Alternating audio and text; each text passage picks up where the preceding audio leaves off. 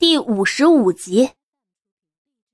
望着他为难的脸色，黎洛慢慢垂下了脑袋。他其实何尝不知道李嘉诚的为难之处？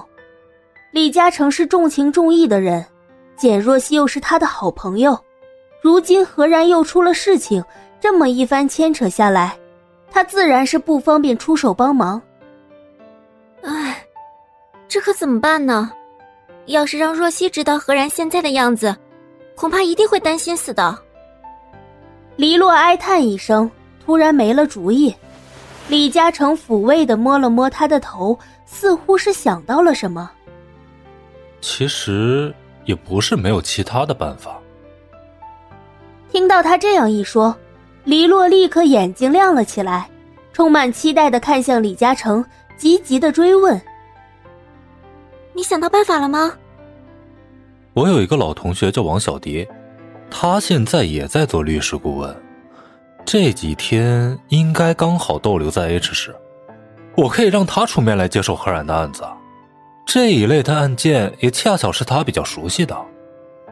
一番话说下来，黎洛的心情从最开始的低落，一下子变得欣喜起来。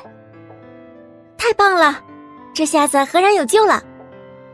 李洛兴奋的笑起来，一激动，居然扑向了面前的李嘉诚。李嘉诚哪里料到他会突然这么一下，差一点整个人吃不住向后倒去。接到李嘉诚的电话之后，王小迪次日便从下榻的宾馆赶了过来。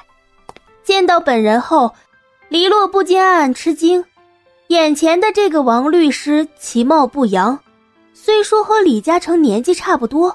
但看上去却更像是他的长辈。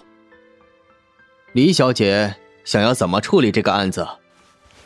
王小迪摸了摸下巴上蓄着的胡须，不急不缓的开口：“我不希望把事情闹大，最好是能够和对方和解。”黎洛知道这件事情如果一旦闹开来，对何然与何氏都会造成一定的负面影响。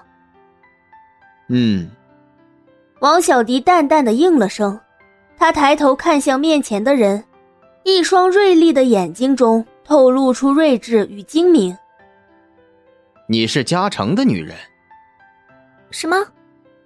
黎洛正想着案子，突然听到他问了这么个问题，一时没有反应过来。呵呵，李小姐，葛先生的事情就交给我好了，过两天。就可以给你一个理想的结果。麻烦你了，王律师。李小姐不用客气。王小迪接手这个案子后，听从了李洛的建议，只用了两天不到的时间，他就同对方达成了和解。最终，对方只要求何然赔偿了汽车的修理费以及一部分精神损失费。交完罚款，办理完所有的手续之后。何然走出了警察局，一推开警局的大门，他便被面前的闪光灯记录了下来。何然下意识的抬手去遮挡眼睛，记者如潮水般涌了上来，不停的追问着他：“何先生，请问您是否因为冷氏要烧过何氏，所以才情绪激动，导致酒后驾车呢？”您身为公众人物，做出违法的事情，有何感想？听说您私底下和冷氏集团的总裁冷夜辰不和。情况真的是这样吗？请问何先生，您和简雄峰市长的女儿现在还是订婚关系吗？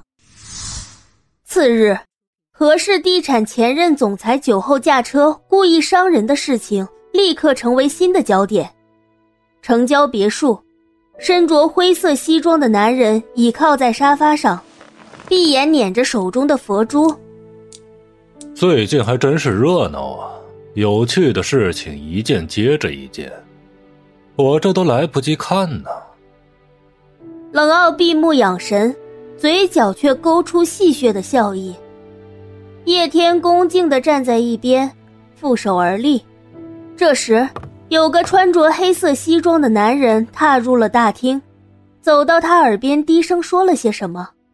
待人走了之后，叶天望向了坐在沙发上的人：“大少爷，潜伏在外面的人都已经关起来了。”嗯，那这些人都怎么处置啊？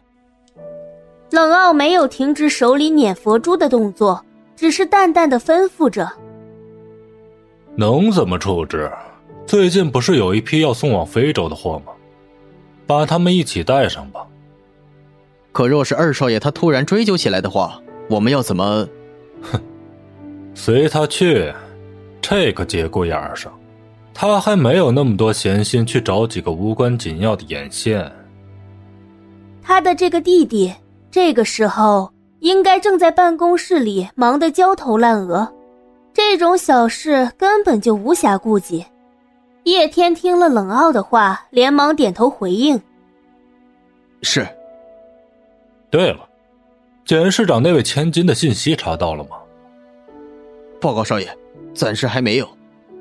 哦，叶天，你的效率什么时候这么低了？冷傲坐起身，将茶壶中沏好的茶倒入了青花瓷杯中。这，大少爷有所不知，我们已经查过很多遍了，可不知道是什么原因，那位简小姐以前的信息居然是一片空白。空白？是的，我们只查到她六年前就去了法国，是最近才刚刚回国的。去了法国？他在法国念了四年的书。之后的两年，在一家法国企业任职，是个翻译。哼，这倒是有趣的很。看来在他背后，必定也有个不太好缠的主啊。继续给我查，这位简小姐，说不定以后能派上大用场。是大少爷。何然的事情一出，短短几天时间之内，何氏地产的股价便迅速下跌。简若曦得知这个消息之后，心中不免焦急。黎洛打电话告知他，何然已经从警察局里出来，可他却仍旧不放心。他一直都想要质问冷夜晨为什么突然反悔，对何氏做出这样的事情，可这几天自己却根本没有见到冷夜晨的身影，打了好几通电话，对方也不接。若曦怎么了，黎洛？听到黎洛在电话那头叹了口气，简若曦的心不由一紧。何然，他说想见你。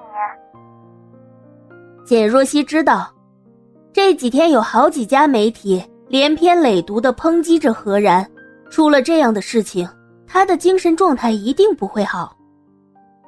他现在在哪里？